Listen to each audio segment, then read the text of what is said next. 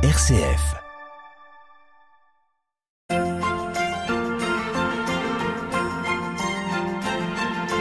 La balade à l'épine, Gérald de Gaillet. Bonjour, nous sommes toujours en balade du côté de Notre-Dame de l'Épine avec Jean-Baptiste Renaud, l'enfant du lieu, qui est donc euh, l'auteur d'un livre qui s'intitule Marie au buisson ardent, Notre-Dame de l'Épine, pèlerinage champenois. Et aujourd'hui, Jean-Baptiste, euh, si vous le voulez bien, nous allons parler de la légende. Oui, bonjour Gérald. Alors avec euh, avec plaisir parce qu'effectivement euh, cette légende c'est un petit peu ce que l'on doit raconter lorsque quelqu'un vient pour la première fois à l'Épine. bien sûr, il découvre le monument et, il est un peu souvent quelqu'un découvre pour la première fois l'Épine. souvent la personne est dans la, la l'étonnement.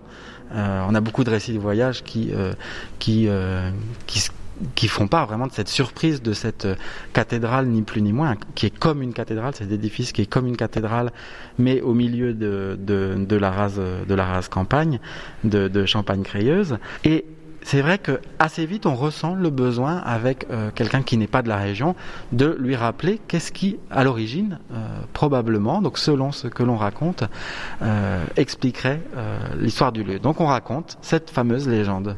Le buisson. Le buisson, le buisson. Alors, c'est aussi pour ça que euh, j'ai choisi un petit peu avec ce titre Marie au buisson ardent, qui est un, peu une accroche. Et après, j'explicite Notre-Dame de l'Épine, euh, pèlerinage champenois, donc un, sanctuaire euh, ici dans, cette terre de, Champagne-Crayeuse.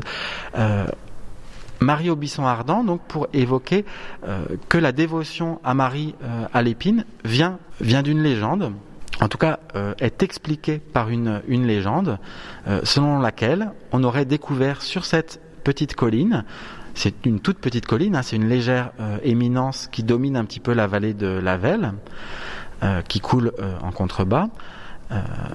selon la légende, donc, des bergers auraient découvert une statue de la Vierge Marie dans un buisson d'épines dégageant une forte lumière. Voilà un petit peu le, le canevas central de la légende. Euh, sur lequel vont se greffer euh, parfois des, des, alors des ajouts ou des, des précisions euh, qui sont données par certains auteurs et pas par d'autres. Parce que la légende, on la connaît parce qu'elle a été mise par écrit, mais en fait, il faut imaginer toutes les générations qu'il y a eu avant, toutes les générations pendant lesquelles la légende était seulement orale. Et euh, finalement, c'est assez tard qu'elle a été euh, qu'elle a été mise par écrit. Et même après avoir été mise par écrit, elle a continué un tout petit peu à évoluer, à vivre, euh, parce que finalement, chaque chaque petite grand-mère, hein, peut-être dans sa dans sa chaumière, hein, avait sa façon de la raconter à, à ses petits enfants. et finalement, c'est quelque chose de, de très vivant, ce, ce, ce récit légendaire, à travers les siècles. Est-ce qu'il ne se contredit pas dans vos recherches? Alors, euh, des contradictions, pas forcément, mais il y a des, variantes. Il y a des variantes. Euh, certains auteurs, en fait, euh, insistent sur le fait qu'il y a cette forte lumière qui se dégage. Ça, c'est le cas de Bogier, qui est le premier à faire vraiment un récit en détail en 1721. En fait, la légende est connu déjà un siècle avant, mais de façon très brève, sous la forme de petites légendes qui sont euh, au-dessus de, gravures qui étaient vendues euh, sur le pèlerinage et qui parlent de l'invention de Notre-Dame de l'Épine. Euh, on parlait d'invention pour parler de la découverte d'un objet. Hein.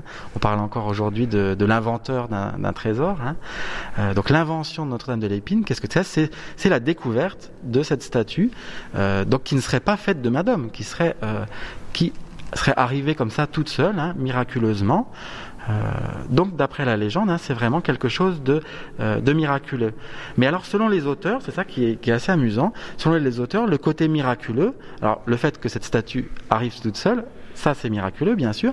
Mais il y a d'autres éléments qui, selon les auteurs, euh, s'ajoutent au côté miraculeux. Selon certains, c'est que le buisson va rester tout à fait vert alors qu'il y a des flammes. donc, sous-entendu, le buisson ne va pas se consumer, ne va pas brûler. Et là, ça nous fait penser, bien sûr, au buisson ardent de Moïse. on, pourra, on pourra en parler. selon certains, euh, le côté miraculeux est aussi enrichi par le fait que euh, le buisson aurait fleuri.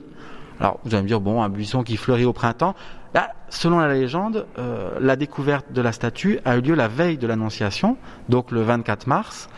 Or, puisque certains auteurs ont dit que c'était plutôt un, buisson d'aubépine, donc l'aubépine qui autrefois était très courante, il y en a encore, mais était très courante dans, cette plaine de, champagne pouilleuse, l'aubépine fleurit quand même beaucoup plus tard, au mois de mai, au mois de Marie d'ailleurs. Euh, c'est une, des fleurs associées à, la Vierge Marie.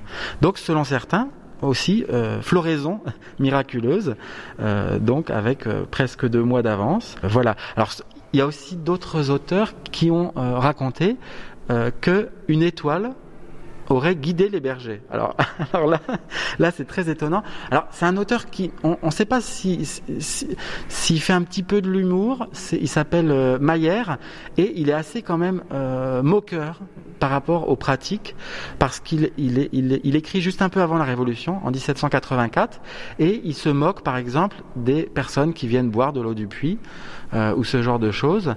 Et euh, donc voilà, quand il parle de l'étoile qui aurait guidé les bergers. Il fait un rapprochement avec Noël, qui est peut-être un peu une pointe d'humour, mais c'est vrai, c'est vrai qu'il y avait sur un vitrail qui a disparu, hélas, qui représentait la Vierge sur le buisson, il y avait justement une étoile.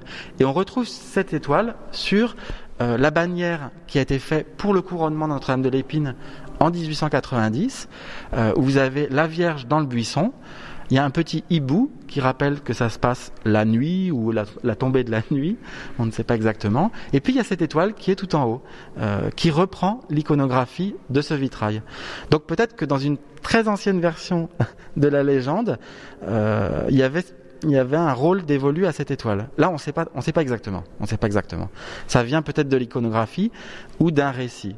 C'est un petit détail qui n'a pas été tellement remarqué euh, jusqu'à maintenant. Jean-Baptiste, qu'est-ce que représente la légende aujourd'hui, 2021 euh, Ah, alors, euh, bonne question parce que c'est un récit euh, légendaire qui était fait un petit peu pour justifier, pour expliquer pourquoi ce lieu avait été choisi, hein, pourquoi vénérer la Vierge Marie davantage en ce lieu qu'en un autre lieu. Euh, c'est un peu le sens du développement, du surgissement de, ces récits légendaires. Hein. Euh, donc notamment à l'époque, euh, au XVIIe siècle, où on était après la réforme protestante et où il fallait un peu argumenter hein, pour expliquer pourquoi on vénérait Marie. Dans, dans, cette légende, euh, il y a un arrière-plan euh, symbolique, c'est-à-dire que euh, ce buisson, en fait, peut être rapproché de, euh, de symboles, de symboles, puisqu'au Moyen Âge, on utilisait beaucoup les symboles pour la pédagogie, pour expliquer les mystères divins. Et par exemple, le buisson d'épines, comparé à un buisson ardent, pouvait être associé à la figure de, de Marie. En fait, il y a plusieurs auteurs euh, euh, à partir du IVe siècle d'ailleurs, mais encore beaucoup au, Moyen Âge central, comme Bernard de Clairvaux par exemple, qui ont euh, comparé de façon métaphorique, hein, comme un symbole, la Vierge Marie et le buisson ardent. Alors c'est un petit peu curieux, mais c'est parce que le buisson ardent brûle sans se consumer, de la même façon que Marie conçoit tout en restant vierge. donc une, allégorie, hein, un symbole un feu qui ne brûle pas, quelque chose de très étonnant, et une vierge qui va donner naissance au, Fils de Dieu. Euh, donc finalement, ce, buisson ardent, c'est un symbole, euh, mais un symbole de quelque chose de très important pour un chrétien, puisque c'est un symbole de la conception euh, virginale du Christ.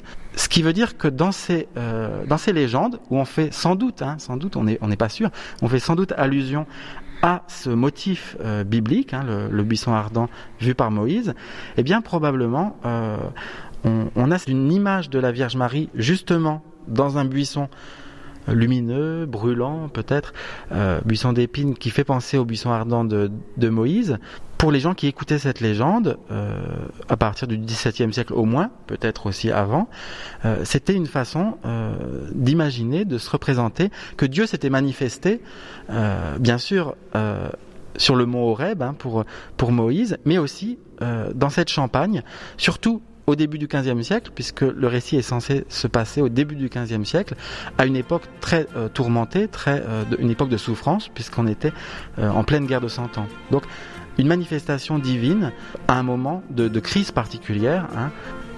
sur cette colline de l'Épine, donc à proximité d'une ville qui souffrait beaucoup donc au début du, du 15e siècle. Jean-Baptiste, merci. Merci Gérald.